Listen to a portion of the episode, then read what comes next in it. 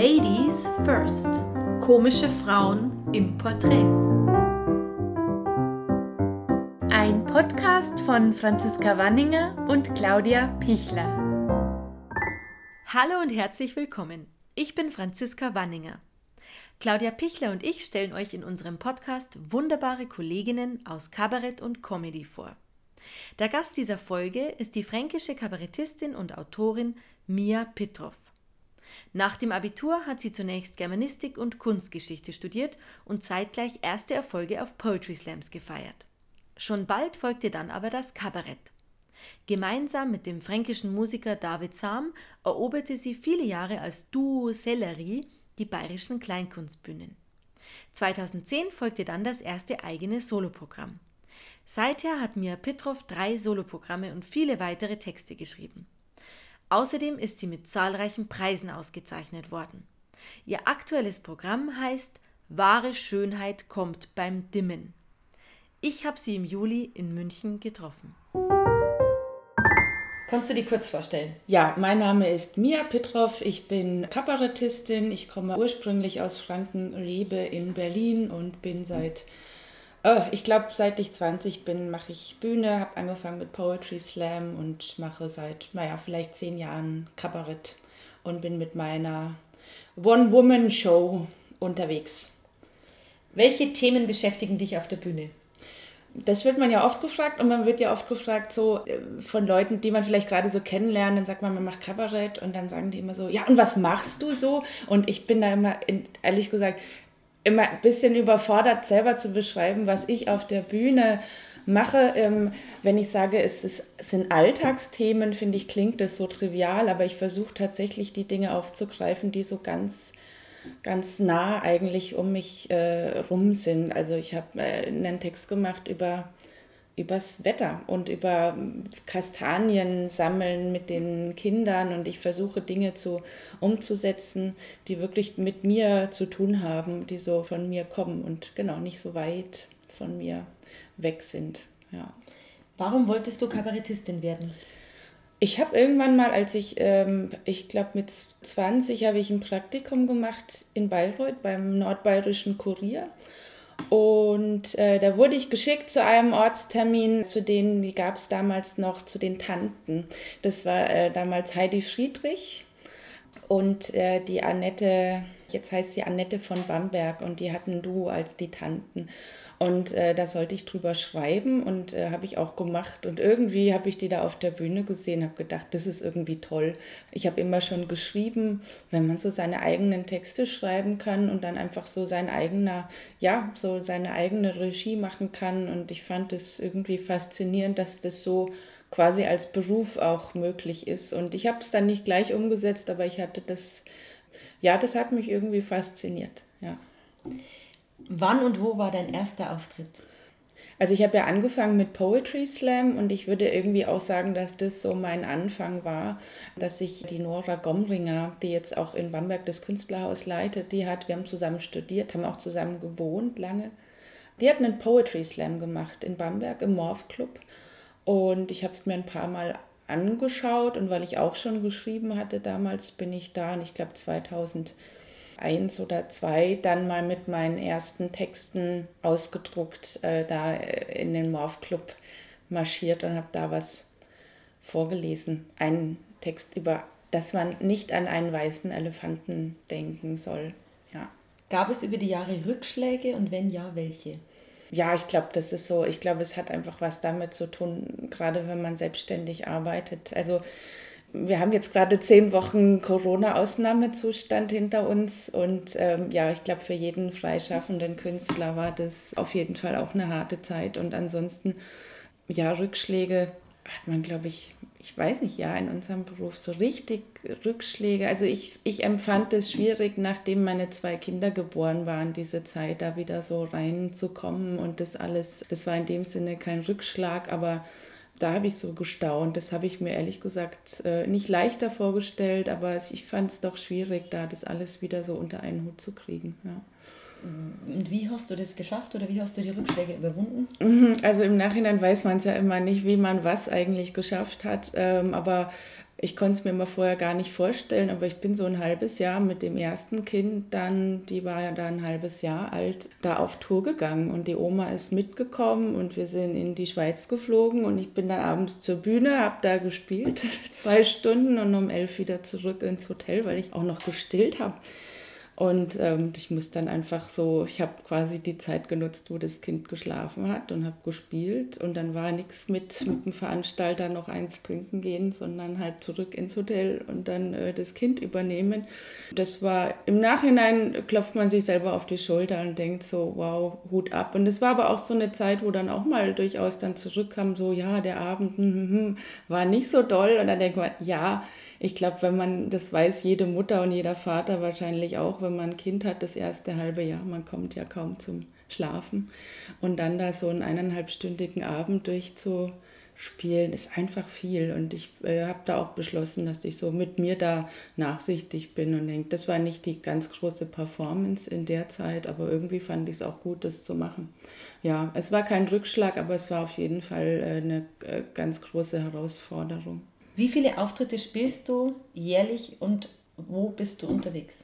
Mm, also ich versuche momentan da ein bisschen das alles so unter einen Hut zu bekommen. Deswegen bin ich ähm, verglichen mit anderen Kollegen, also ich habe schon viele Auftritte. Ich würde jetzt mal sagen zwischen 40 und 50 und äh, was aber wirklich auch damit zu tun hat, dass ich zwei Kinder habe und einfach äh, die noch in einem Alter sind, wo ich auch nicht jede Woche drei Tage weg sein möchte oder noch nicht.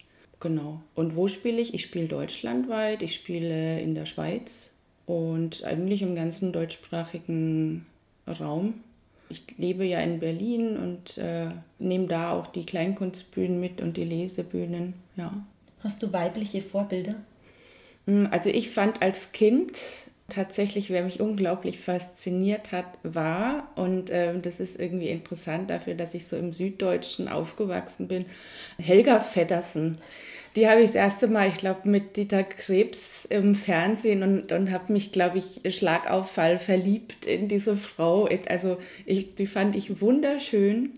Und ihre ganze Art, ich weiß auch nicht, also die hat mich immer fasziniert und ich glaube schon, dass das sowas ist, so Leute, die einen so prägen. So. Und ich mochte diese ganze, ich kann jetzt gar nicht mal sagen, was mich daran so fasziniert hat, aber die Frau, die hatte ja sowas, sowas Vogeliges irgendwie und so Witziges.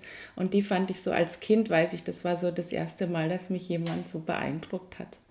Ist es ein Vorteil oder ein Nachteil, im Kabarett eine Frau zu sein?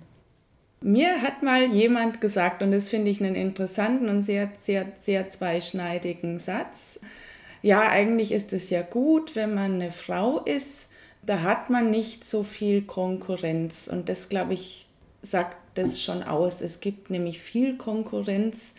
Also es gibt viele Frauen.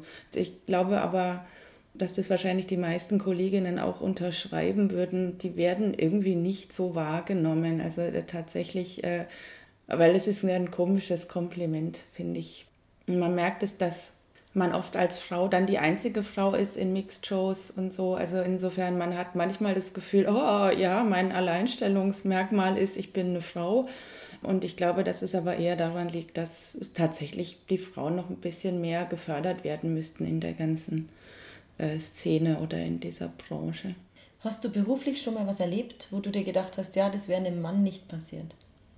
Komischerweise habe ich da nicht so viel. Also einmal hat mir ein Veranstalter mal gesagt, äh, ich habe mich dich anders vorgestellt, größer. Aber das war so, da ähm, kann ich jetzt gar nicht mal so, das wäre einem Mann nicht passiert. Also das Einzige, wo ich jetzt, weil ich aus dieser Situation komme, ist wirklich dieses Ding mit dieser Doppelbelastung, dass ich manchmal merke, ich hätte gerne, dass das mehr wahrgenommen und, und mehr berücksichtigt wird, dass man da oft, wie gesagt, dass Mütter mit kleinen Kindern ja, da einfach oft äh, noch mehr unter Strom stehen. Hast du das Gefühl, dass Frauen auf der Bühne generell anders bewertet werden als Männer?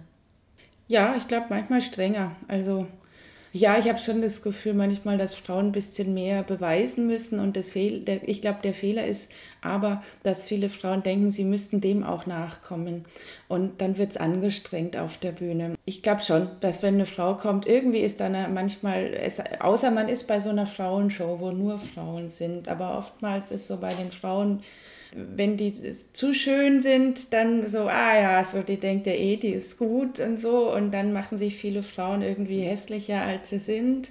Und ich finde, das ist auch nicht Ziel der Veranstaltung. Und ich glaube manchmal schon, dass Frauen strenger bewertet werden.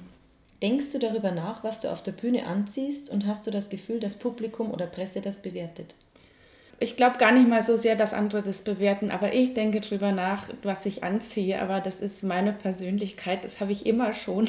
Und das, also bei mir liegt es auch in meiner Familie. Also äh, das hat aber eher was mit mir zu tun. Also meine Mutter war sehr klamottenbegeistert, meine Oma war Schneiderin und das hat eher was damit zu tun, dass bei uns äh, das immer ein Thema war.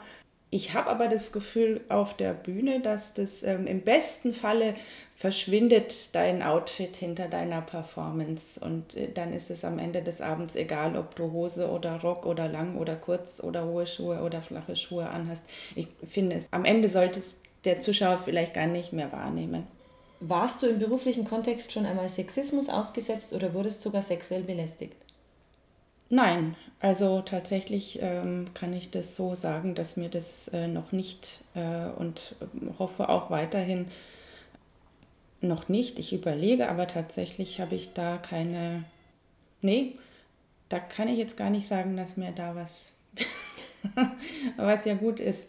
Also ich glaube, es gibt schon so einen unterschwelligen Sexismus. Das sind manchmal so Sachen, wo so vielleicht eher mal in einem Spruch, aber ähm, mir selber ist es tatsächlich in dem Sinne noch nicht begegnet. Was würdest du einer Frau, die Comedy oder Kabarett machen möchte, raten? Ich glaube, ich würde einer Frau das gleiche raten, was ich einem Mann raten würde. Ja, und ich glaube einfach so auf das Hören, was man selber so sich so überlegen, was man da machen möchte auf der Bühne, sich nicht so viel Gedanken erstmal drüber zu machen, was ein mögliches Publikum dazu sagt. Und ich glaube, dass äh, Frauen oft dazu, ja, das klingt jetzt auch wie ein Klischee und das ist vielleicht sogar auch sexistisch, wenn man sagt, Frauen denken so und so. Von vielen Frauen habe ich schon den Spruch gehört, ich möchte einmal dieses Selbstbewusstsein haben. Und das, ich glaube, diesen Satz, den sagt jede zweite Frau mindestens einmal in ihrem Leben so. Wenn man sich irgendjemand anguckt, der so auf die Bühne kommt und und ähm, am Ende ist es irgendwie gar nicht mal so doll und dann, oh, das Selbstbewusstsein möchte ich haben. Und ich glaube, das ist vielleicht das, was ich jedem raten möchte. Hab's einfach, hab dieses Selbstbewusstsein. Hast du selbst in der Branche früher Unterstützung erfahren und wenn ja, eher von Männern oder eher von Frauen? Ich glaube, das war sehr ausgewogen. Ich habe aber auch von Männern Unterstützung bekommen. Ja, und ich habe auch jetzt noch Kollegen, wo wir uns gegenseitig empfehlen und ich empfehle gerne Frauen, ich empfehle aber auch gerne Männer, die ich gut finde. Ich habe auch Kollegen, von denen ich weiß, dass die mich äh, weiterempfehlen und habe da eher gute Erfahrungen. Förderst du Nachwuchskünstler oder Künstlerinnen im Speziellen? Ich fördere sie insofern, indem ich immer versuche, wenn ich irgendwo spiele bei Veranstaltern, äh, danach im Gespräch, wenn es darum geht, oder dass man sagt, du, der oder die würde gut hierher passen, schau dir die mal an. Das finde ich ganz wichtig, dass man zum einen gut von Kollegen spricht und dass man auch, wenn man irgendwo spielt, vielleicht gleich überlegt, okay, wen könnte man da nochmal empfehlen oder ins, ins Gespräch bringen. Was war dein bisheriger größter Erfolg? Oh. Ähm, ich habe so ein paar größere, kleinere Preise gewonnen. Also von den kleineren Preisen habe ich die größeren Preise gewonnen, würde ich mal so sagen. Das waren immer sehr schöne Abende, wenn man da bei einem Wettbewerb spielt. Da habe ich mich immer sehr erfolgreich gefühlt. Äh, leider ist bei mir so, dass, dass das dann immer nicht so lange anhält, dass man dann denkt, ja, yeah, jetzt äh, bin ich da, jetzt läuft's und irgendwie zwei Tage später steht man auf und äh, hat irgendeine Post im Briefkasten und denkt, oh nee, jetzt, äh. also bei mir ist immer der Erfolg, leider wirkt es immer nur sehr kurz nach, deswegen versuche ich gar nicht mehr in den Kategorien zu denken. Welche beruflichen Ziele hast du? Jetzt eben hat man ja so eine Phase hinter sich oder ist noch drin mit diesem Lockdown und Corona, wo man sich ja sehr viel gefragt hat, was ist mir so mein Beruf wert und was ist mir so wichtig an, an meinem Beruf. Und ich habe gemerkt, mein berufliches Ziel ist tatsächlich einfach im Moment in meinem Beruf arbeiten zu können. Ob dann da 50 oder 100 oder 200 oder 300 Leute sitzen, ist mir im Moment tatsächlich erstmal zweitrangig. Und äh, ich merke, ich habe Spaß am Schreiben, ich habe Spaß am irgendwie einen Text, der quasi eindimensional auf dem Blatt steht, in was dreidimensionales auf der Bühne zu verwandeln. Und wenn ich die Chance bekomme und habe, dann würde ich das gerne immer weitermachen. Vielen Dank für das wunderbare Interview. Wir würden uns sehr freuen, wenn ihr diesen Podcast abonniert und natürlich weiterempfehlt. Außerdem findet ihr Ladies First auch auf Instagram mit vielen tollen Fotos zu den aktuellen Folgen. Wenn ihr mehr über uns erfahren wollt, claudiapichler.com oder franziska-wanninger.de. Da findet ihr auch immer die neuesten Folgen. Support your local ladies.